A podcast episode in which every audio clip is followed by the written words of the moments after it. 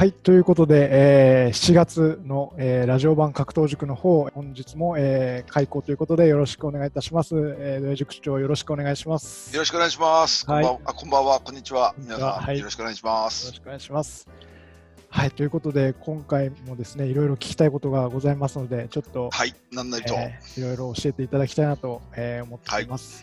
はいえーじゃあ、まず、ちょっと多分みんな聞きたいであろう、あのお金のことについて、ちょっとお伺いしたいと、えーはい。思います。あのはい。個人的なあの話なんですけども、はい、はい、結構ですね、あのは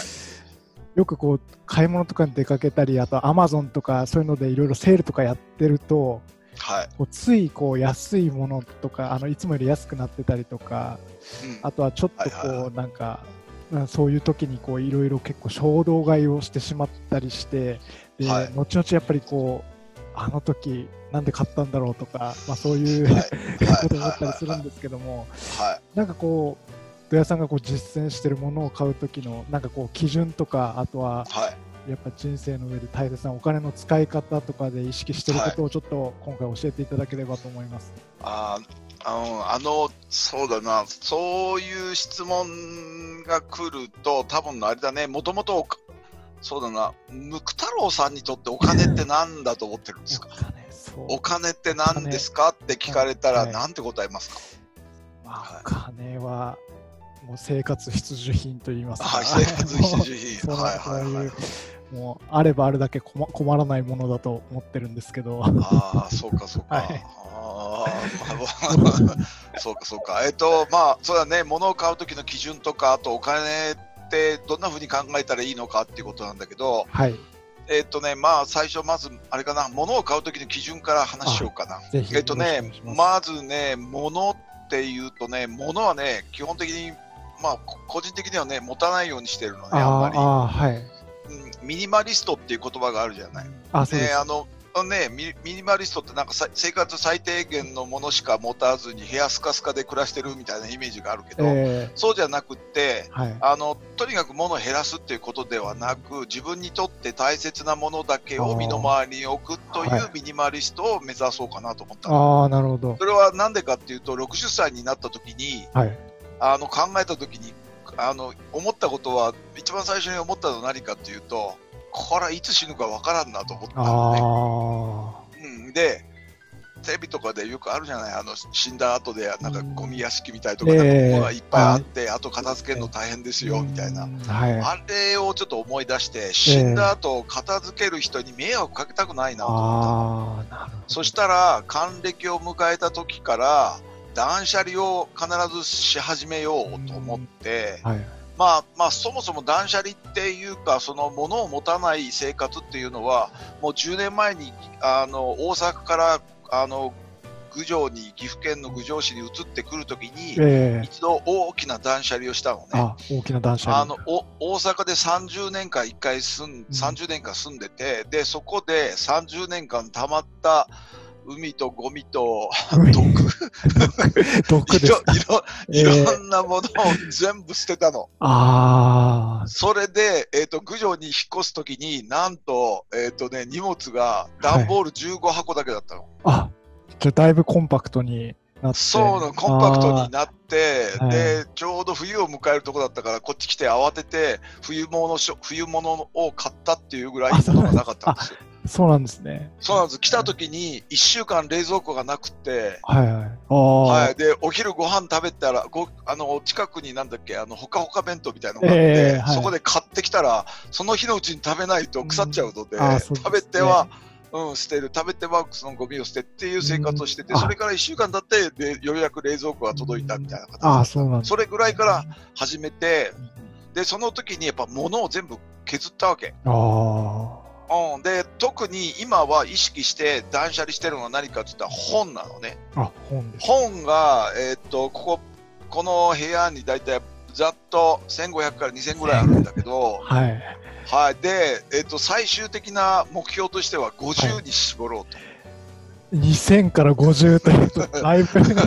はい、そうなんです。へで、で、ほとんどそれをどうしてるかっていうと、業者に頼んで PDF 化するんですね。あの、あの、切って、あの、なんて本をこう、裁断して、で、あの、P、スキャンで読み取って、それではい PDF 化するんです。あーでで、その PDF のデータを送ってくれるんですね。うんはい。うん、で、そういうサービスがあるので、それで本当に必要な本は全部今、あの PDF 化をしてるんです。はい、だからすべて後であの全部 iPad で全部本は見れるっていうふうにしてるんです。はい、だから、iPad、はい、iPad の中には今本が200冊ぐらい、えあの、えっ、ーと、断捨離、断捨離じゃないわ、その、えっ、と、PDF 化したやつが200冊ぐらいね。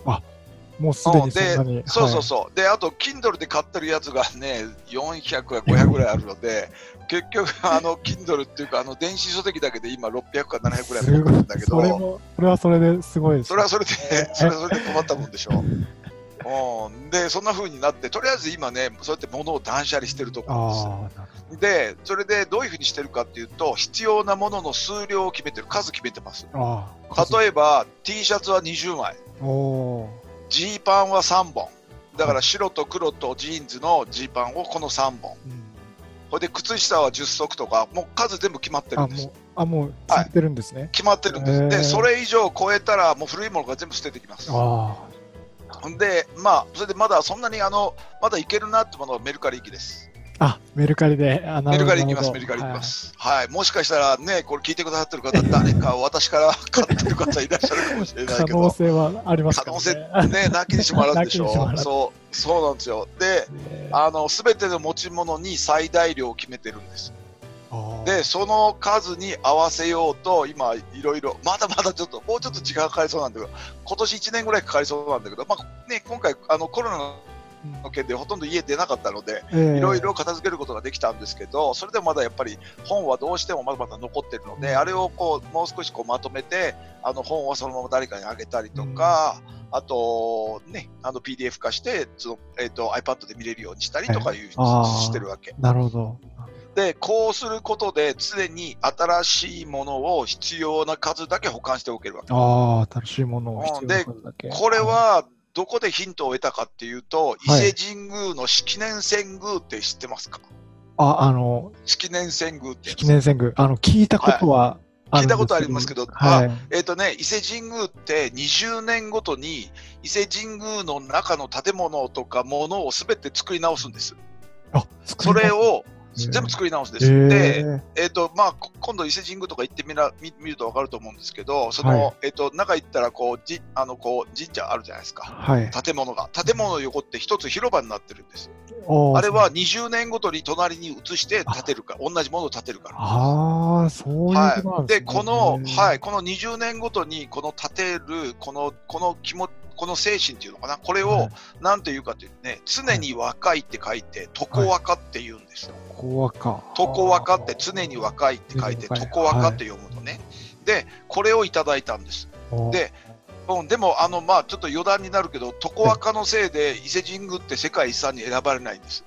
ええー、そ世界、だって世界遺産じゃないんですよ、あれ。あなんでかってあいう、なんではい。うん、だってあれ、もう伊勢神宮って多分1300年、400年、もっと2000そうですよねぐらい経ってんの？それぐらい経ってるでしょ？はい。でも伊勢あの、あの、世界遺産じゃないんです。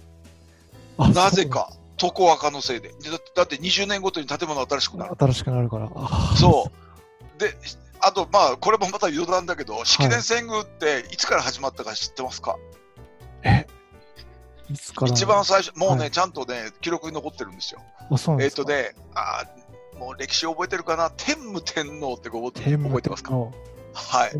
天ね、武、はい、天武天皇のが、えっ、と、よし、この式年遷宮やろうって言って、それで次の、えっ、と、奥さんである持統天皇という天皇のあ時、はいはい。で、それが始ま、第1回始まったのが690年なんです。690年、はい。はい、それから、まあ、あと戦争の時とかちょっとできなかったんだけど、それ以外の時はほとんどちゃんとできてて、約1300年にわたってずーっと継続されてる。あーで、これが確か今から2年か3年前に試験遷宮あったので、次はあと16年、7年ぐらい後あになそうでするのかな。ね。はいはい。ああ、そう。あの、私の場合、次見れるかどうかっていやいやいやいやいやあるんですけど、とりあえず、あの、まあまあ余談ですけど、し試験遷宮ってそういうもんなんです。でその、常に若いっていう、常に新しいものだけを持っておくっていうのはすごい大事なことだなと思ってね。大体還暦還暦すぎるとなんか加齢臭とかなんかこうじじ臭いとかなんかそんなイメージあるじゃないですか。少しでもやっぱり爽やかな爽やかなお年寄りでいたいなと。いうのがあって、まあ、とりあえずその常に新しいものだけを保管を必要な数だけ保管するっていう気持ちはちゃんとをそれをあの大きな大きな方針方針の一つとして持って、はい、はい、物とかなんかを扱ってる。うん、であと買い物の時の買い物をする時の大切なポイントっていうのは何かというと、はい、欲しいものを買うのではなく必要なものを買う。あ欲しいものでなく必要なもの。そう。これを忘れると部屋に物が溢れることになる。なるほど。だから必ず買い物の時の、まあ、やっぱ注意ポイントっていうのは欲しいものを買うんじゃなくて本当にやっぱりちょっと考えて衝動買いしちゃだめねやっぱりね。あそうです、ね、本当に必要なのかなっていうことを考えてやっぱり買うっていうのが大事かな。うんそこを大事だと思う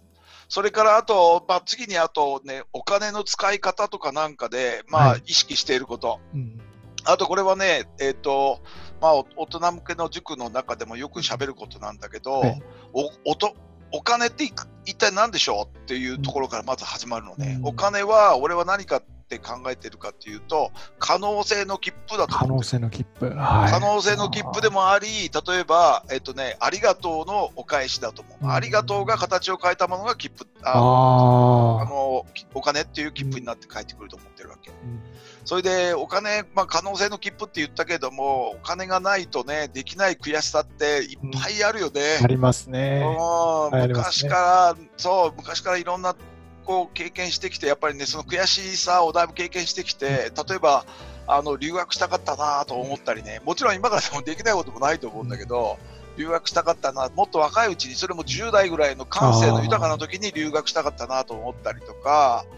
例えば、例えばあと世界一周をしたいなとか、したかったなとかね。まあでも世界一周に関してはまだ毎日今5キロ走ってるこの体力があるから、はい、ね、まあ可能だとは思ってるので、まあ一気にその何ヶ月かかけて回るんじゃなくて、各大陸のなんか主要な場所を訪れるという形の世界一周ならいけるかなと思って、えー、まあ、コロナが明けたらちょっと早速これは実行したいなと思ってるんだけど、ね。はい、でもこのお金のない悔しさをだいぶ経験したのでお金に関してすごい勉強したの。うん、で目指したら目指したのはどういう生活かっていうとえっ、ー、とねまあもう60なのでやっぱり考えることは老後のこともやっぱりどうしようってこともやっぱ考えるんだけど、はい、そこでやっぱり思ったのが年金に頼らない生活。年金がなくてもちゃんと生きていけるようにしようと思ったわけ。うん、で年金に頼らない生活はどういうふうなものがあるかっていうと自分で自分を助ける。これ自助っていうのね。自分で自分,、自助。自分を助けるって書いてね、はい、自助ね。であともう一個、共助って言って、共に助け合うって言って、みんなで助け合うのが共助、共に助ける。はい、それからあと、公に助ける、公助ってあって、これは国が助けてくれるやつね、はい、今回の10万円みたいな形でね。えーはい、で、まあ、自助、自助はね、結局自分で自分を助けるだから、助けるってことだから、極力自力で生きていける体制を作るわけ。うんそして自分で足りないところを共助って言ってみんなでお互いに助け合うということ。で国は、まあ、健康保険とか年金とかあるけど多分このままいくと年金なんかやっぱ破綻すると思うのね。うん、今のままの制度では、はい、だからどっかで多分次の政権あたりかな、多分大きな年金改革とかいうことで、改革が、はい、多分改革、健康保険もこのままいったらやっぱ破綻するだろうから、うん、やっぱりまたこれも改革しなきゃいけないと思うのね。うん、まだこの2つの制度ってやっぱり日本の経済が右肩上がりの時にできたものだからこの、えーと、右肩下がりの時のやっぱ制度に変えなきゃいけないと思ってるの。だから、とりあえずこの年金と保険はあんまり頼りにならないなと思って、はい、そしたらば自分で、えーと、自分で自分を助けられる体制を作りつつも足りないところはやっぱりみんなで支え合うような体制を作っていけたらなと思ってなるほど。思っていろいろやってるわけ。はい、でお金の勉強って一体そしたら何したらいいんですかってよく聞かれるんだけど、えーと、お金はねまずであの特にあのえっと、高校を卒業する塾生にお金の勉強は必ずすることにしてるのね。お金の勉強しなさいっていうことを言ってるわけ。はい、で、で、まず、えっ、とね、高校生、まあ、高校卒業する生徒にはお金の使い方と一番教えるのはパソコン。パソコンの使い方とお金の2つの使い方を教えるんだけど、はい、お金に関しては、まず一番最初何するかっていうと、青木裕二さんという人の書いた漫画なんだけど、なにわ金融道っていう本が、金融道、はい。はい。聞いたことはあると思うんだけど、なにわ金融道という、その、あの、もうドロドロしたお金の話なんだけど、まあ、高校生には、ね、バラ色の高校生にはよく似つかわないような何は金融道なんだけど はい、そのお金でもうドロドロしてお金で死んでいくみたいな話がいっぱい載ってるのね。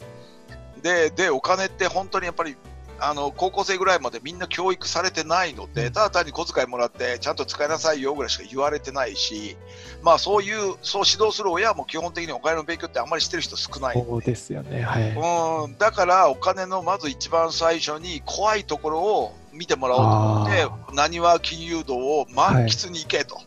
満喫喫茶に行って、満喫、満喫じゃないとなかなかないので、満喫、大きな満喫行ったら大体置いてあるのか、置いてあるので、それの第えっと、16巻を全部読めということで、2日か3日かけてみんな読みに行く。それで読んだ後みんな、お金って怖いしねって、みんなその感想をくるんだけど、でもその気持ちってすごい大事だと思うんね。今までお金ったらなんかあのお願いすれば湧いてくるもんだと思ってたのが、うん、社会出たら絶対そんなことないんだよと、うん、みんな必死になってその働いてお金稼いそれをあの働いた分の時間をお金に変えてそれをみんな子供たちに配ってるんだよっていうことをよくわからない分かってない子たちが多いのでそこでまず、はい、ね、知識でまず覚えてもらうということと、それからあと、まあ、世の中出た時にその簿記っていうのでしょ、はい、簿記ね。簿記は、はい、簿記の考え方って絶対大事なので、もし将来的に独立するときにも、まあ、自分で会社を起こしたりとか、うん、何かちょっと商売でもちょっとトップの方に立って、あの物事、経営とかなんか考えようと思ったときには、はい、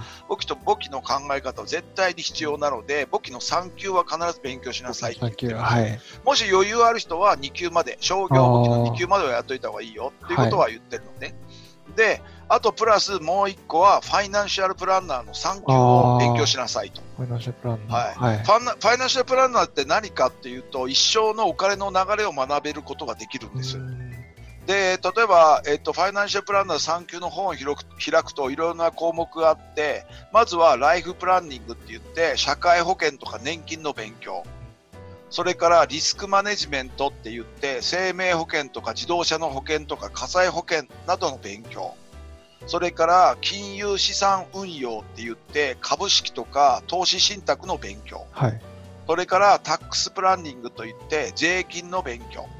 それプラス不動産とかあと相続事業継承などの勉強ができるんです。ああ、じゃもうこんなこと絶対高校じゃなら、まあ、高校のね、まあ商業科とかなんかではちょっと習うんだろうけど、普通の高校行ってる子たち絶対知らないから、こんなこと。なかなか触れないですね。なかなか触れないので、はい、だからこれ、このね、ファイナンシャルプランナー3級ってよくまとまってるので、一冊本を買ってきたりとか、ファイナンシャルプランナー3級だったら、確か、えっと、簿記も3級もそうなんだけど、YouTube で、えっと、簿記とかファイナンシャルプランナーって探せば、あの3級ぐらいのことをずっと、えっと、講義してくれてる動画もあるので、はいはい、ぜひそういうのもちょっと活用してみるといいですね。はい、あとあの、スタディサプリ、もし入ってる方いらっしゃったら、子供たちがスタディサプリ入ってたら、はい、その中の資格の中には、簿記3級の授業を入ってるので、みんな、ね、あまりみんな知らないと思うんだけど、簿記3級の授業が入ってるので、それはぜひ見た方がいいですね。簿記とかなんかは、まあ、本で学ぶのもいいんだけど、簿記の最初は人から学んで、簿記のこの、あの仕組みは人から学んだ方がまだいいような気してるんですよね。本でまあまあまあまあ、あの本で学んでも全然悪くはないんだけど、人から教えてもらった方がまだ分かりやすいかなと思ったりします。はい。はい。それで、あと、まあ、その、えっ、ー、と、知識を、はい、入れてもらったとしますよね。まず、なにわ金融道を読んでもらって、簿記3級を、の勉強してもらって、ファイナンシャルプランナー3級の勉強が、をある程度終わったら、したら、その、その次何してもらうかっていうと、えっ、ー、とね、まずね、銀行の、銀行に行って口座を作ってもらうんです。あ、銀行口座。はい。はい、銀行行って口座を作っ、使っ、えっ、ー、と、行って作ってもらって、まず口座をね、3つ作るんです。3つですか？はい、3つ作るんですね。はい。はい、えっ、ー、と、まあ一つ、あ、まあまあ、あの、自分の場合だと、えっ、と、口座は確か今5つあるのかな。おー5つ絞ってて、1つは会社用のやつで、はい。ね。それが確かあれ楽天銀行かな、うん。ネット銀行にしてて、あと、あと個人用のそのお金入れ出し入れ出し入れのやつはジャパンネット銀行にしてて、で、ジャパンネット銀行なんでしてるかっていうと、あの、俺よくあの、 PayPay を使うので、ジャパンネット銀行って PayPay と、あの、連携してて、あのあーお金の移動に、あの、なんだっけ、手数料がかからないっていうあのがなるほど、なるで。それでジャパンネット銀行あ、にそういう、あなるほど。はい。はい、あともう一個の口座は、あの、競馬専用の口座があって、はい。それと、あと、投資用の口座ってあるんですね。それ楽天証券使ってるので、あーええまあ、その口座を持ってるのと、あともう一個、えっ、とね、郵便局に、ただ単に入れるだけの口座があるんですねあ。一生引き出さないっていう口座があるんです。引き出さないんですね。絶対引き出さない口座ってあるんですね。はい、まあ、貯金とか投資とかなんかで、まあ、投資の中にもその貯金とかなんかも含まれるんですけど、はい。あと、まあ、その入れる口座だけっていうのを必ず持つっていうふうに言ってるんですね。まあ、例えば、あの、これ、これ、個人の、僕の場合なんだけど、あと、個人でなくて、会社に勤めてる人だったら、まあ、入出金用ですよね。会社からお金入って、その中でこう使っていくってやつと、あ、と、投資とか貯金用のやつね。それを一つと、それと、あと、もう一個、やっぱり入れるだけの口座って持っとくといいと思う。ああの、入れるだけってどうするのかって言って、本当に人生でもうやばいっていう時にしか引き出したらダメっていう口座作るの。あの、な、例えば、あの、これを指導してて、塾生で一人、ちょっと飲食やってるのがいるんだけど、その彼が、やっぱりこのコロナの時に、もうやばいって言って、そうだって思い出したのが自分でこの、俺からアドバイスを受けて、入れるだけの口座っていうそれを、そうだ、あれあったわと思って、中見たら、もう毎月、あの、自動的に、あの、えっと、その、そこに、あの、入れる口座には引き、あの、天引きされるようになってたので、いくら設定したかも分からずに見たら、結局そこに400万ぐらいのお金が溜まってて結、構、はい、ありますね。はい、それで、やっぱり息つくことができたって言ってこの入れるだけの口座ってすごい大事ですねって言って。うん、ああ、そうですよね。そう、本当、本当はここでもまだ我慢して欲しかったなと思うぐらいなんだけど、えでもそれぐらい使わない口座ってやっぱり持っといた方がいいと。だから、額は少なくて構わな構わないと思うね。たあ例えば毎月2000円でも3000円でも構わないと思うんだけど、それ入れたら絶対に基本的には何があろうが触んないと。ー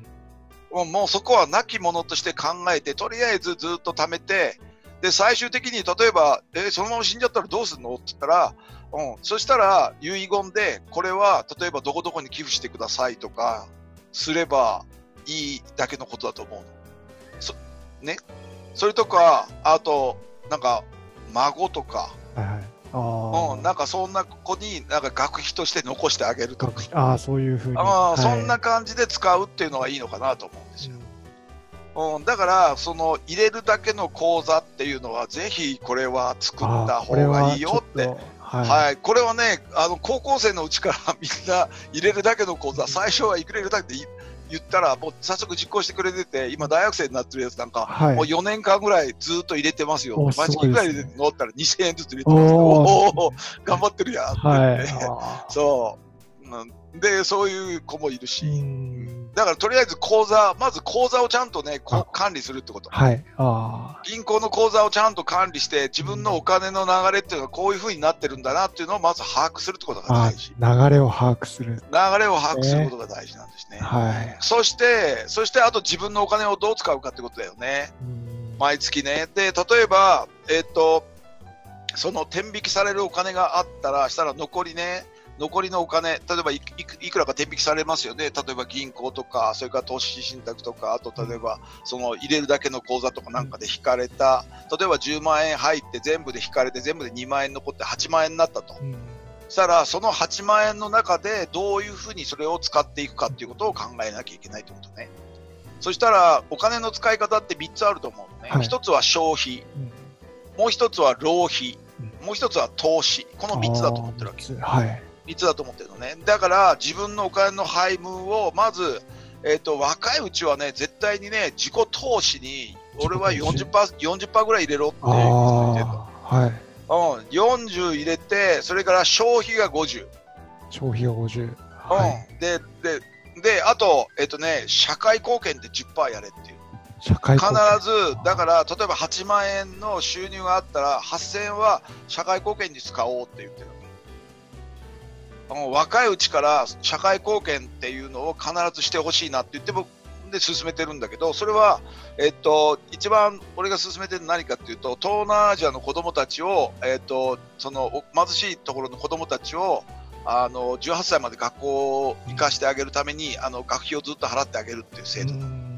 一人、えっ、と、大体月4000円で済むの月4000円ずつ払うこと。だから年間4万8000円払うことで、その子は1年間しっかりと学校行けるの。うんうん。それで、えっ、と、年に1回ぐらいかな、クリスマスの頃に、あの、日本のお父さん、いつもありがとうございますって、自筆,、へー自筆のカードが届くんだあ、けどん、ですね。はい。うん。で、それを、やっぱり自分の収入が増えたら、必ず、その、割合としては投資とそれから消費とあともう一個必ず社会貢献って必ず収入のうちの10%は何かしらそういうところに使うっていうふうにすると多分気持ちがすごく余裕ができる。ああの、うん、はいあのね、あのね、言い方悪いかもしれないけど、ちょっと上から目線で、なんかうん俺はこうしてるんだぞっていううん。気持ちっていうか、なんていうかな、この人に対して、あの、み、誰、あの、自分が頑張って働くことで、それで自分が頑張って働くことで、世界中の誰かが幸せになるっていう、これ循環なのね、あーこれはね。この社会貢献ってね、この上から目線っていう見方もあるんだけど、でもそう考えるんじゃなくって、自分が働くことで世界中の誰かが笑顔になるんだなという、この仕組みが、この、えっと、国際里親制度みたいな制度だと思ってるわけ。なるほうん、で、これを、だから、えっ、と、少しずつかな、少しずつ、少しずつ自分の年齢とともに、あの、人数を増やして、あの、やってあげられるように。だから、だから少しでも一人ずつでもいいから、ね、例えば給料が1万円上がったら、そのうちのあの10%だから1000円は社会貢献に回すとか、うん、必ず、あの、一番の理想は収入の中のテンパーって言ってるんだけど、まあまあ、それはね、まあみんなもいろいろな事情あるからできないにしても、やっぱり数パーセントだけでも、必ず社会貢献っていうのは給料の中からちょっとは、やっぱり、ど。うんあの、出すと、ああの、うん、自分の、その、頑張って働いた分で、その、のお金の一部で誰かが幸せになる、うん誰かが笑顔になるっていうことだから、あそれは絶対に、あの、いいお金の使い方だと思う。あそうですよね。それはぜひね、これはやった方がいいかなと思う。はい。わかりました。そして、あと、そうだな、あのね、お金の使い方で意識しているっていうことは、えっ、とね、あの、そうだな、6個か7個ぐらいあるんだけど、まず、えっ、とね、お金の使い方で意識、60、60過ぎてからお金の意識、の使い方で意識するっていうよりも、はい。あの、とりあえず、70まで全力で活躍できるようにって言ってで、残りの日数を必ず毎日チェックしてるんですはい。で、今日から残り自分が70になるまであと3194日あるんですね。はいはい。はい。だから、この間をかん、あの、フルに活躍しながら、それこそ社会貢献できて、あと自己投資もできて、周りの誰かにの心に火をつけられるように生きるには、やっぱり自分に、やっぱりちゃんとお金をかけながら生き生きていかなきゃいけないし、で、一番、一番大事なこと何かなと思ってる、うんお金の使い方で一番何意識してるかなっていうと、食べることにお金をかける。ああ、食べることに。うん、これは、だから健康維持のためにお金をかけようと思って、だから、まあ、若いうちはそんなにしあの意識する必要ないと思うんだけど、ある程度年いったら、やっぱり、あの、それなりに気使わないと、やっぱりすぐガタが来ると思うのですで、ね。はい。はい。だから食べること、あの、健康ってやっぱり食べること、口から入れるものでやっぱり人間の体ってできてるから、ちゃんとしたやっぱり無農薬とか、なんかね、いろんないいものをちゃんと、えっと、体にいいよって言われるものをちゃんとそれを購入して、少々高くても購入してちゃんと食べるということ。んそれがこれからの自分の10年間の、えっと、活躍につながっていくねそううです。ね。はい。これ、こういう考え方が、あの、勝間さんの言う時間割引率っていうああ、時間割引。そうですねはいはい。また詳しくは多分勝間さん来月にかな確か新刊が出るので、そこに詳しく書いてあるらしいのあ、で、そこまったどうぞ。になりますね。はい。はい、どうぞどうぞ。は。ない。それで、あと一つ目はね、まず食べることにお金をかけるってことうん。で、二つ目は、使うべきところには使うと。あの、だからケチにならないってことね。だから、何かここでは使わなきゃいけないなっていう時、ドンって使うし、あとやっぱりこの年になると、やっぱりこの怒るっていうことが結構あるのね。おごる、はい、あこのこの場面では俺おごるおごらなきゃいけねえなって場面があるの、えー、でそこでやっぱりちゃんとバッとお金これ使いっていうふうに、とかやっぱり出せるぐらい稼がなきゃいけねえなと思ってるわけだから使うべきところには使うと、そこはやっぱりちゃんとその年相に使うべきところには使おうというふうに考えてる、昔お金のことで思ったのは年齢かけるあの1万円は稼ごうと思ってた。あ年齢かける1万円。そう、はい、だから30歳だったら毎月必ず30万は稼ごう、うん、30プラだ最低でそのそこは稼ごうと思ってた、うん、それをずっとあの意識しながらやっぱ前ずっと前だから毎年1万円ずつあの収入増やさなきゃいけないっていう形で考えて、最低ね、最低それ以上は必ず稼ごうっていうふうにして考えてやってきた。だからそれ自分の年齢っていうのもちょっとこれから稼ぐ上での基準にはなるかなと思う。もちろんそれを最高とは考えて最低と考えてね。それ以上もっとあのお金の可能性の切符だから、ああればあるだけ多分使い勝手いいと思うので。うん、それからあと買い物でちょっと気をつけると気をつけるっていうか意識してることは毎日長時間使うものは質重視で高くてもそれを買うということ。毎日長時間使うもの、例えばパソコンとかなんかでも、安いパソコンで終わらせないということ、やっぱりあの、うん、あの毎日長時間使うんだから、例えばえーと、一気に30万払うかもしれないけど例えばこれ2年使うとしたら月1か月ああ400円だなとか500円だなって計算できるでしょ？そうです、ね、それじゃ長い目で考えたらそしたらややっぱりその安いものを長時間使うんじゃなくて高くてその性能が良くてそのノイズの少ないやつで、あのノイズっていうのは、例えば立ち上げたら、まだ立ち上がらないのみたいな、待たなきゃいけない時間でしょ、はい、ああいうノイズが減らせるのね、やっぱ高いパソコンとかなんかをね。だから、ああいうノイズがない、やっぱり高いやつで、それで、例えば2年なら2年使って、したら1か月あたり5000円だなと思ったら、あ、ね、それだったら、あの今頑張ってあの20万のパソコンでなくしたら30万のパソコン買ってサクサク動くやつにしようっていうことで、あの長時間使うものには質を考えてそれをポンって買ってしまうってこと。なるほど、うん、それからあと小物とかあと徹底小物なんかは徹底的におしゃれでいいものでいいものを必ず持つということだよね。例えば手帳とかなんかでもビニールの手帳なんか絶対持たなく、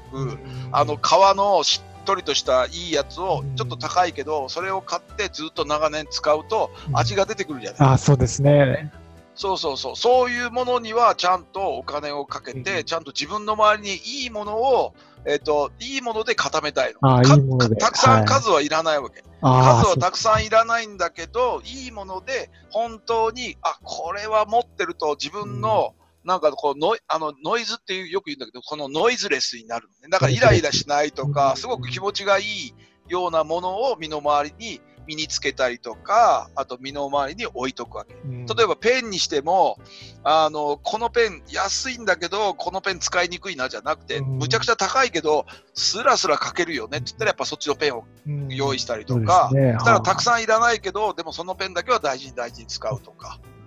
うん、なんかそういう形で考えていくと、ね、やっぱり自分の身の回りのものがいいもの、いいものになってくるわけ。うん。それからあと5つ目としては、まあ、さっき言ったけど、誰かのためにお金を使う、ね、誰かのために、はい、そうこれが、まあ、国際里親制度であったりとか、あと何かの寄付であったりとか、うん、そういうところにやっぱり使うっていうことと、うん、あと6つ目は、あの値段で迷ったら高い方買おうってことで。ああ、ま、値段で迷ったら高い方どっちしようかなと思って、だから同じような商品で、なんかで値段があんまり変わらないなっていうのものあったら、大体高いもの買っとくと、特に電化製品はそうなんだけど、あそういう時は高い高いもの買っとくと、あのなんかなんかこう機能がついてたりとかして、あの結構使い勝手が良かったりするよね。うん、ね、で、まあ、こうやって話してきたけど、結局お金って何ですかって言ったら、生き様だと思うの。生き様、生き様。うん、そう、生き様になると思うのね。その人がどう生きるかの別名が、やっぱりお金なんじゃないかなって。だって、だって、ね、何に、人生って何にお金と時間を使ったかで、その人の個性が生まれるわけだし、その人の能力が生まれるし、うんその人の人間力が生まれて、で、その人の体力も生まれてくるわけ。つまりはその人の生き様で、ね、お金が、お金と時間を使うことで、その人の、まあ、全体、その人を形成するものは何かったらお金、何にお金と時間を使ったかっていうことでしょ。そうですね。そうですね。で、まあ、何にお金を使うかっていうときは、まあ、まあ、その時のこうコツは何かっていうと、やっぱり選択と集中だよね。ああ、選択肢。選択と集中になるよね、やっぱりね。で、選択眼を身につける。どこに選択して、どれを選んで、どこにお金を入れてはいいのか、うん何にお金を投資することで、これの見返りがあるのかなっていう目を身につけるためにも、勉強が必要なの。勉強とは知らないことを知ること。そこですね。そうでしょ？で、集中するの。で、選択してう、んあのね、お金って、ちまちま使ってたらダメなのさ。うんね、ちまちま使わないで、まとまったものをドーンって使うと威力があるの、お金って。だから、その集中して、そこに投資するためにも、何が大事かって日頃の勉強なわけよう。んなるほ結ど。局はそこに来るんだよね。行き着くわけですね。そういうこと、そういうこと。そして、あとやっぱり考えられることで、まあ、これから時代がこういうふうに変わってきて、うんこれからの時代のお金についてのキーワードって何かなと思ったの。はい。で、例えばビジネスって本質は変わんないよね、やっぱりね。どれだけの人にどれだけ幸せな感情を与えたか。それの対価で決定されるのは、もうね、コロナの前でも後でも全然そこは変化がないんだけど、変わらない。はい。そうでも、ウィズコロナにして考えなきゃいけないってことは何かっていうと、まあこれできる人だけになるだろうけども、いながらにして稼げるようにするってことだよね。いながらにして。はいいながらにして稼ぐってこと。だって海外に行けないんだもん。確かに。うん、あの、衝撃的な数字が、この前ニュースで見たんだけど、はい。えーっと、5月の、だっけな、5月の、あの、あ、これ話したっけ ?5 月の、あの、中国からの、えーっと、来た人たちがうん73万人。5月73万人。5月73万人、去年いたの。あ、去年で。はい。去。年73万人だったの。はあ。うん、それが今年の5月何人だったと思いますか？そうですね。うん。9割減って7万人ぐらいじゃないですかね。うん、その10%。ぐらい、そんなに来てました？いや、なんなんと、はいなんと30人だ。30人ですか？はい、はい。だってね、考えてごらん。一はい人、一人ね、中国人が1円使ったとして、73万円、去年は1ヶ月に使ってくれたんだけど、今月30円だよ。それ考えた、ら、それ考えたら、インバウンドで生活してる人たち、どれだけ大変かってことがわかるでしょ。数字にするとすごいですね、それは。去年、韓国から5月に来た人60万人だよ。60万人。はい。今年の5月20人だって。20人。はい。これがインバウンドの現実なのよ。そん、そんだけの衝撃だったそれだけ、それだけの衝撃をもらってるわけさ。皆さん大変なんだよ。頑張ってくだださいね。皆さんこれ聞いてる方でね、もしやってらっしゃったら。はい。で、ウィズコロナの時代は、やっぱり大事なことは、いながらにして稼げる、稼ぐようにするっていうこと。だから、家から出なくても稼げるようにするということ。つまり、そのためにはどうするかっていうと、あとやっぱり世界中でいながらにしてビジネスができるためにはコンピューターを使えるようにならなきゃいけないし、いながらにして能力を高めるの。だから、オンライン講座とかオンライン大学とかいっぱいあるでしょ。ああいうところの講座をいながらにして勉強できるわけ。だから家家から出なくても稼げたり学べたりすることができるの。うんうん、で、この自分なりにこのこの状況がどれくらい続くかなって考えると自分の中では2年と思ってるわけ。で。今まで、で、はい、2年間だとちょうどそれこそあの公演とかあといろんなことでかいあの外に出てることがすごく多かったわけ。はい。でもそれが今年はもう一切公演、基本的にオンラインの公演以外全部断ってるので、はい、それで、あと今年の暮れには第2波が来るんだろうと思って僕は予想してるんだけど、それでとりあえずこの2年間ぐらいは続くんじゃないかなと考えたの。はい。それで、本当はちょうど今パソコンの買い替え時期だったんだけど、本当だったらモバイルの持ち持ち運びの便利なやつかなと思っったんだけど、2年間動けないんだったら、そしたらデスクトップの、まあ、デスクトップの方があの安くて性能がいいのが買えるので、ああ、それでデスクトップを買ったんです。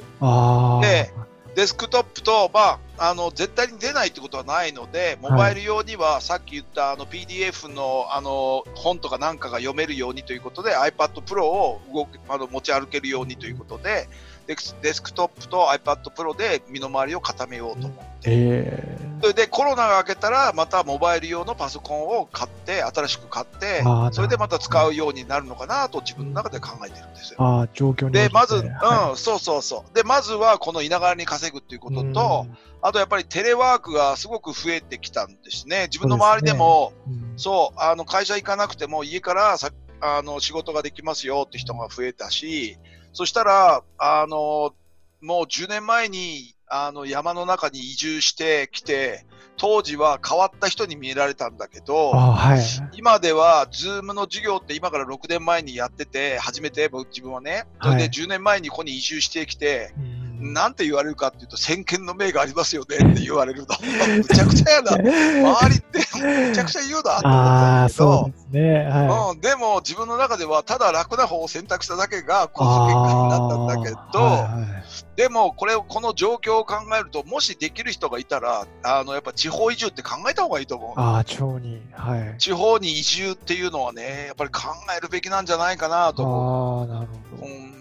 それからあと、まあ、キーワードとしてはテレ、まあ、さっき言った、まあ、田舎にして稼ぐことと、それからテレワークをすること、それからあと次はね、もうソーシャルディスタンスですよね。ソーシャルですやっぱりここ1年か2年の間は、やっぱり普通にはこう、レストランとかなんかで、こう普通に昔のように、あの宴会とかなんかはなかなかしにくい状況ですよね。確かにそうですね。うんまあでもねあの、東京なんか行ってる人からの報告では、普通、前と一緒だよっていうところもあるんだけど、それやってたらやっぱりみんな移って、今日もなんか50人超えたとかね、あのねはい感染者が言えた言ってましたけど、それぐらいやっぱりちょっと増えていくんじゃないかなと思うので、ここ1年もしくは2年はソーシャルディスタンスをやっぱ考えなきゃいけないということ。それから前の、前が前々回かなんかの時にも言ったと思うんですけど、やっぱりこれからのキーワードって何かって分散だと思うんですよ分散そうですね。はい。ねで、やっぱり分散はいろいろ分散しなきゃいけないことで、例えば一つは収入の分散ですよね。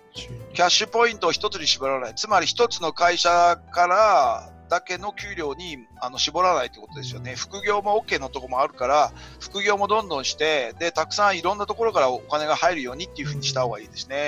ね。これはもう経営的な、経営も、経営の話にもちょっとなるかもしれませんけど、はい。あの、一つの会社の収入が1社から30%超えたら、それ危険危険だよっていうことになるんで。あの、うんああの、ひ違う会社との取引もちゃんと始めましょうと、30%超えたら取引、違うところともやりましょうっていうふうに言われるんだけど、やっぱり一社に偏ったらダメだっていうことあ、ですよはいね。。依存すると、はい。やっぱりこれからのこの大変な時代を会社経営していくのはやっぱみんな大変なので、やっぱりいろんなところにこうリスクヘッジをかけておいた方がいいと思うんですよね。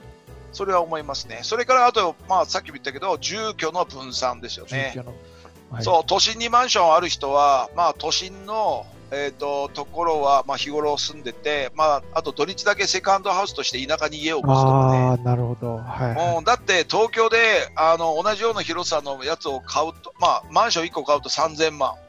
ね、それで同じようなのを田舎で買おうと思ったら300万で済むんだよね。あプラス駐車場ついて 畑までついたりするんだよね。そういうことありますもんね。そうということは、やっぱりあの都会に、まあ、マンション、まあ、お金ある人は買えばいいんだけど、やっぱこれからね、まあね、地震とかなんかもね、ちょっと増えてきたりもしてるので。まあね、持つよりはやっぱりちょっと借りるのを数年はそうしておいた方がいいんじゃないかなと思うよね。な長期のローン買って、そこになんか火山灰でも降ってきた日にはえらいことだなというふうになるから、ねうん、やっぱり当分は賃貸にしておいた方が、まあ、うん、まあお金あるない、もしくはね、まあ、まあ、あの親との同居、うんぬんかんの人それぞれ条件が違うので、そこは一概には言えないんですけど、うん、でもちょっとやっぱりその辺はちょっと考えた方がいいかもしれないですよね。うんで、あとやっぱりテレワークも来てたりしたら、やっぱりあの都会にいるよりは絶対田舎にいた方が子供たちを育てるにもすごくいいし、うん。うん、そこはちょっと考えなきゃいけないかなと思うそうですね。それともう一つはやっぱりいいあの、あとは食かな。あ食べ物ですよね、はい。はい。食べも食べ物もやっぱり分散で一つのところから買わずにいろんなところからいいものをたくさん。手に入れて人間ってあの入れるもので体に入れるものでで人間ってできているのでいいものをいろんないいところからちゃんと本気で考えて農業やってる人たちとつながってそこからいいものを入れていくってことそうですね。大切ですね。そうでやっぱりいつの時代でもやっぱり大事なことは何かっていうとチャンスってそこら辺にたくさんあると思うの。ああ、チャンス。で,、うん、でそれをもんそれを活かせるかどうかっていうのは勉強になるから必ず知らないことを知ることそれが勉強だと思って自分がこうしたらいいかなああしたらいいかなっていうことはやっぱりたくさん勉強して世の中の流れを見て動いてでお金を稼いでいくこと、うん。でその時のお金ってやっぱりあくまでも手段だと思うので、はい。うん、でお金をいかに使うかっていうのは今言ったようなことを考えてつく使っていけば、まあ無様な人生にはならないんじゃないかなっていうふうになるほどちょっと思いましたけどい、や、すごい貴重な、はい。はい、はい。ありがとうございます。どういたしましてああ、ありました。ちょっとこれは、あの、繰り返しちょっと聞きたい放送になったんじゃないかなと。ありがとうございます。はい思いますまた聞いてください。何かまた質問などあればまたおはいそうですね知ってる限りでは。はい。はい。ありがとうございます。はい。次にまた伺いたいことがあるんですけども、まあ、はい知らないことを知ることが勉強ということで、土井さんもあの、まあ、その還暦を迎えていながら、本当にいろんな人をこう、から学ぶ姿勢っていうのがすごく、あの、僕自身すごく感じるんですけども、まあ、そういう、まあ、我以外皆死っていうような考え方の中で、なんかこう、この人は面白いとか、あとはすごい、なんか今気になってる人とか、もしそういう注目してる人がいたら、土屋さんどういう人が気になってるのかなと思うんで、教えていただいて。あの、えっとね、いろんな情報を手に入れるのに、ずっと定点観測って言って、定点観測。点定、定あ点定じゃなくて定定点観測ですね。はい。定点観測してる人がいるんです。定点観測っていうことは何をしてるかっていうと、その人が本を出したりしたら必ずすぐ買って読むんですね。、その人。はい、もうもうとりあえずその方が本とか出せば必ず読む。それでもし、まあ、講演とかなんかもし行ける機会あったら必ず行って、あのやっぱり分野のいろいろ違った人たちを入れるあの入れようと思ってて、昔だったら、えっ、とね、竹村健一さんとか、うん。はい、長谷川慶太郎さんとか、あの、ええもう亡くなっちゃったんで、あー二人とも亡くなっちゃったんで、はい、それとか、渡辺翔一さんとか、うんまあ、いろいろね、有名な方いらっしゃったんで、そういう方をずっと定点観測してたんですけど、はい。今必ず定点観測として見ているのは、まずね、大前健一さんですね。あ、お前健一さん。はい。大前健一さん。大前健一さんは、まあ、経済とか世の中の流れに関して、ずっといろいろこう、で提言されてきて、だいぶお年を召しましたけどね。そうですね。はい、はい。でもまだ大前健一さんの文章とかなんかは結構読んでます。はあそれから二人目はね、高城剛さんですね。高城剛さん。あはい。はい。えっ、と、まあね、あの、高城剛っていうと、ハイパーメディアクリエイターとそうか、ですね。ね、なんか何やってるかわかんない人っていうのがあるんだけど、はい。あの、有料メルマガっていうのを彼はやってまして、はいはい。で、毎月800円かな ?800 円、はい800円か900円取られるんですけど、それで、えっ、とね、もう何年読んでるかな ?5 年？あ ?6 年ぐらい読んでるのかな。ああ、そあそんなにはい、はい、その、その途中で、あの、沢尻エリカと結婚したりとかなんかああ、ったりしたんだけど、そうですね。その前からずーっと、その生き方が面白いと、そしてうん。あと海外に、に軽く出てって、海外を自分の庭のように、もう世界中を回って、で、メルマガの中ではいろんな質問に全部答えて、うん。いろんな知識があって、この人すごいうん。博学だなと思って、うん。で、行動力もすごいし、あ、この人面白いと思って、うん。そしてメルマガを読み始めたら、有料メルマガを読み始めたらもうハマっちゃって、高城剛の本とかなんかを全部一応目通してますね。どうして、ああ、そうなんですね。だから、あの、キンアンあの Kindle のアンリミテッドでも結構ね、高城剛の本出してくれてるのそうですねで、その辺は見たたくさんあれかな、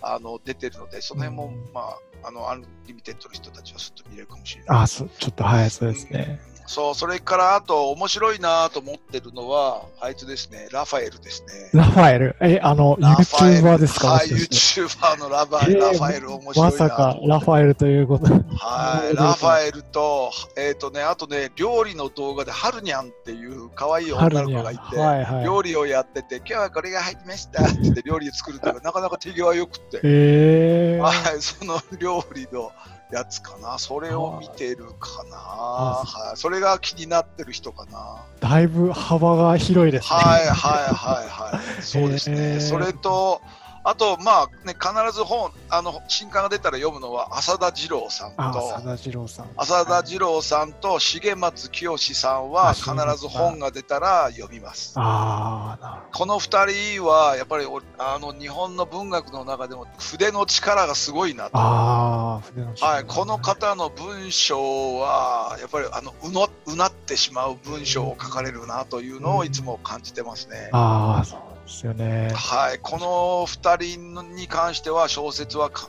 ず読むし、あああのおもまあ、浅田さんもそうだけど、面白いのね、浅田さんの話やっぱ話を腹かいて笑ったり、うんそれとか本当に感動して、もうボロボロ泣いたりとかする、そういう物語が浅田次郎、重松清の本にはたくさんあるので、はい。であの引退して体が動かなくなったら Kindle で読もうと思ってあの全ての浅田次郎の Kindle 本と重松清の Kindle 本全部買ってます。あ、全部。あ全部買ってます。すね。うわはい。いやーそうなんですはい、全部そうです。あとワンピースも全部買ってワます。ンピースも、あー。ワンピースも後でもう体動かなくなったら俺も海賊王になろうと言いながら そう言いながら漫画楽しみたいなと。なるほど。でそうこれをね全部買おうと思ったのが俺の友達で会社経営してるやつがいてはい。彼が、えーとね、iPad の中にワンピースを全部持ってプーケットに行ったんですって。おーでプーケットで海を見ながらずーっとあのあのなあのパラソルのパラソルの下で、マンゴージュースかなんかを飲みながら、ずーっと俺は海賊王になろうってちょっと疲れたら海を見てよしって思ってそれで全部読んだっていうのを聞いてから、一度それやりたいなと思ってあ できたらそうあの飛行機が動くようになったらぜひぜひタイのプーケット行って、はいはい、一人であの iPad かなんかを見ながら泣いてるやつがいたら俺だと思います、それは。素晴ら素晴らしい時間ですね、それは。はいはい、そうなんですよ。それをちょっと目標に。まあまあ、でもね、そんなあこともありの、本当になんか大事な本っていうのは、本当にこれは読み返したいなとかうんいう本は、やっぱり Kindle で買って、いつでも持ち歩けるようにしてるんですよ。なるほど、なるほど。だから、あと、買ったやつが、あの、司馬遼太郎全司馬遼太郎。司馬遼太郎の Kindle 版とか全部買ってるし、はい。あと、藤沢周平、池波正太郎とか、あの辺の時代物の、大御所ははいい、大御所の、やっぱり Kindle 版はもう全部中入ってるんですよ。あーそれらも、それらも500冊ぐらいになるでしょ？なりますね。なるでしょ？そうなんですよ。全部、全部読み切ってるわけじゃないんですよ。Kindle の中の本全部読み切っちゃうわけじゃないんだけど、またいつか後で読もうと思って、ちょあっとお金が入ると、そんなのをコツコツ買って、あと、Kindle ってセールがあるんですよね。半額によくなったりすることがあるので、え半額のと時にあの合本って言って、例えば、はいあの8巻とか10巻の全集なんかが、いっぺんにそれ全部でいくらっていうふうになってるので、ーはい。それを、はい、半額ぐらいで買えることがで、その半額とかなんかのセールを狙っては買ってるんですああ、なるほど、なるほど。はい、大体がこの5人、6人、7人、8人ぐらい。あー、その、この辺がちょっと気になってるかな。と思ってね。ああ、はい。ありがとうございます。えはい結構、え、それはどう、どうやって出会ったんですか？そういう人たちには。やっぱいろんな。あいろんな、いろんなところからだよね。例えば、えっ、と、ラファエルとかなんか面白いなと思ったのは、うん。確か、えっ、とね、月々400円払うことで雑誌が200冊 ,200 冊読める、あの、D マガとかあ楽 D マ天ガ。マガジンとかあるでしょ、はい。ああいう、あれの確か日経エンターテインメントか何かを読んでた時に、ラファエルかなんかが出てて、で、はい。その話が読んだら、こいつビジネスマンやなと。思って、それでラファエル見るようになった。そしたら、なんかやっぱりすごく、あの、YouTube を、なんかすごくビジネス的に考えてる人で、この前なんかラファエルの本も出たでしょ？あ、出てましたね。はい。はい、はい、それもちらっと読んだんだけど、ああ、もう本当にこの人ビジネスマンだなと思って、なるほうん、そういう見方で、なんかやっぱり YouTube をただ単にあのやってるんじゃなくって、やっぱりビジネスとして考えてやってるので、やっぱりいろいろ考えてすごいなとど。思ったし、うんラファエルの生き方もなかなかあの短い間になんか大きな炎を燃やしている、なんか太く短くみたいな生き方で、なかなか面白いなと思って見てるのはありましたね。なるほど。ああ、そうなんだはいちょっとチェックしたいと思います。はい、YouTuber、なかなか面白い人たち結構結構いますよ、やっぱり、ね生き残ってる人はやっぱり面白いですね。ああ、そうですね。あのだって、多分我々でも YouTube やったら数本はできると思うんですよ。うんそれが20 100本、200本になると、なあ、まあアイデアが出てきませんよね。そうですよね。うん、それをどうするかっていうことだと思うので、うんその辺がやっぱり彼らはすごいよね。ヒカキンとかなんかも、うん、なんか年間何億とか何十億とか稼ぐっていうのもやっぱり分かりますよね。うんヒカキンとか見た見たことあります？あはい、あります、あります。はいね、ゲームの実況から何から何までいいろいろやってるわけだし、ね。はい。そうであの人たちのやっぱり動画の再生回数がすごいもんね。すごいですね、本当に。はああ大体100何百万っていう感じでしょ。うんそんな感じですねそうそうそうそう。うん、でもね、ちょっとあの YouTube に関しては、そう、YouTube、YouTube、あの、えっと、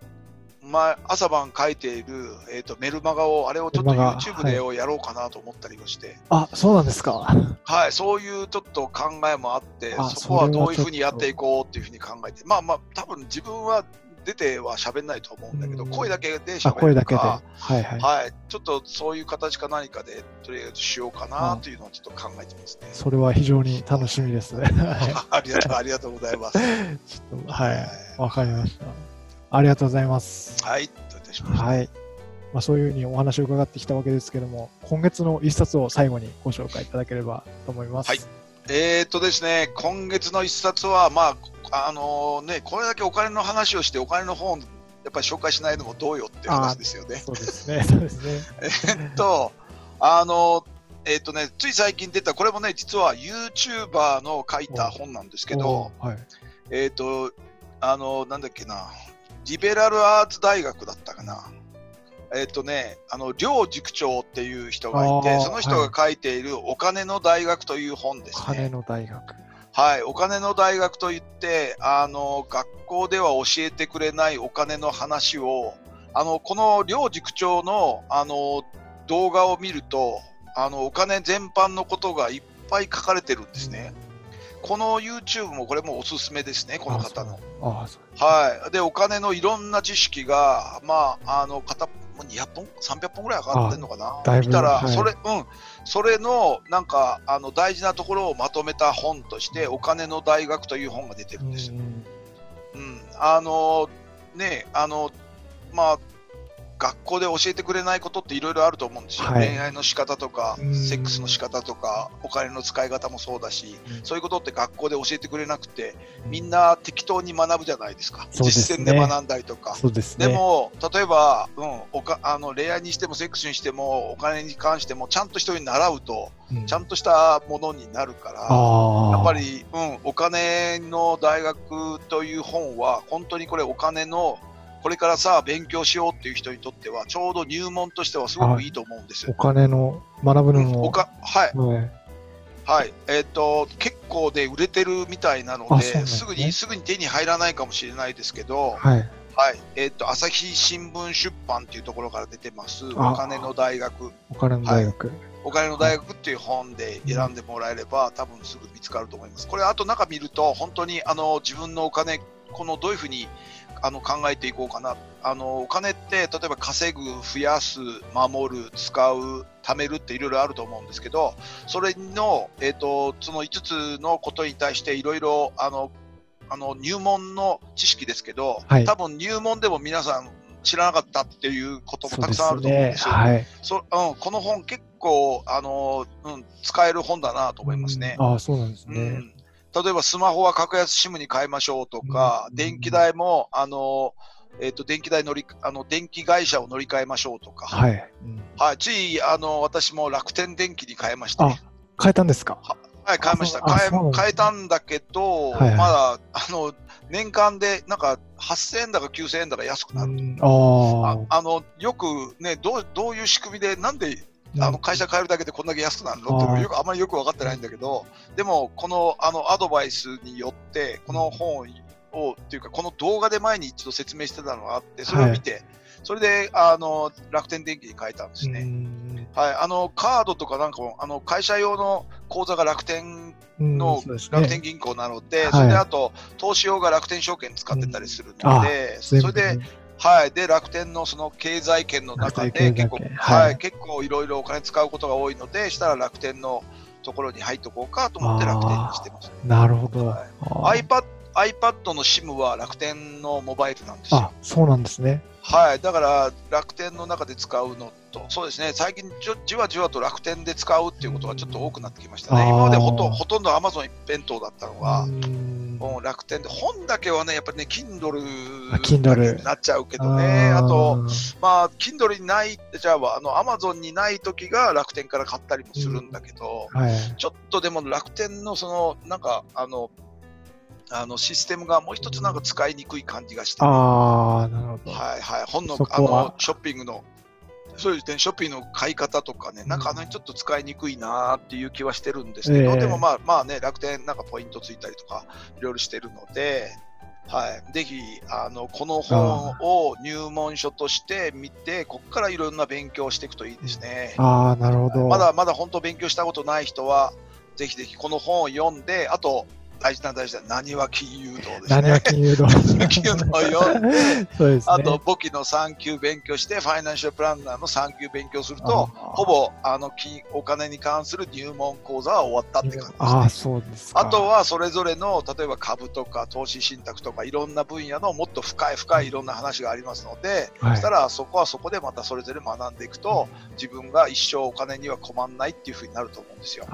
お金って何かっていうと、まあね、さっきは、えっと、あの可能性の切符って言ったけど、お金って余裕だと思うんですよね。余裕。う。ん、お金があるとやっぱり余裕じゃないですか。余裕、そうですね、あると。はい、そう、お金があるとやっぱり余裕なので、で、とりあえずこの資本主義の社会に生きている我々としては、お金があるといろんなことができたり、いろんなものが手に入ったりするので、そね、それでやっぱりネットとかなんかあれば、今までよりもやっぱり賢く稼げるって、もっと楽に稼げるっていうふうになってきてるから、で、自分の知識とかなんかもお金になったりするので、うん、で、やっぱり、あの、オタクの人たちもオタクつながりで、あの、あの先生としてその知識を共有したりもしてる人もたくさんいるし、はい、昔はただ単にオタクって言われるだけであの自分の世界に生きてたのがネットがあることで同じオタク同士が点と点が結びついて線になってそう線になってそこでお金を生み出してで今までただ単にオタクだったのが周りからは先生と呼ばれるような立場に変わる人たちもたくさんいるので、やっぱり、うん、ネット、これからはやっぱネットを駆使しながらいろんなことをやっていくっていうことがすごい大事なことじゃないかなと思いますね。すねはい。なるほど、ありがとうございます。はい、どういたしまして。はい、お金の大学と、そしてなにわ金融道で、ちょっとさらにお金の、えー、そうですね、知識をアップデートしていきたいなと、えー、思っております。はい、はい、ということで、今回はお金についていろいろと詳しくお話しいただきましてありがとうございました。とんでもないです。ありがとうございます。はい、ありがとうございます。えー、そうですね、お金についての質問とかもあれば全然答えていただける感じでよろしいですか？あプロじゃないあんまり詳しいことは分かんないけど、はい、自分が分かる範囲だったら何でもどうぞ。わかりました。はい、じゃあ、そういった質問もありましたら、ぜひぜひお待ちしております。はい。はい、ということで、えー、今回もラジオ版格闘塾の方、ありがとうございました。ありがとうございました。また次回もお楽しみに聞いてください。はい、それではありがとうございます。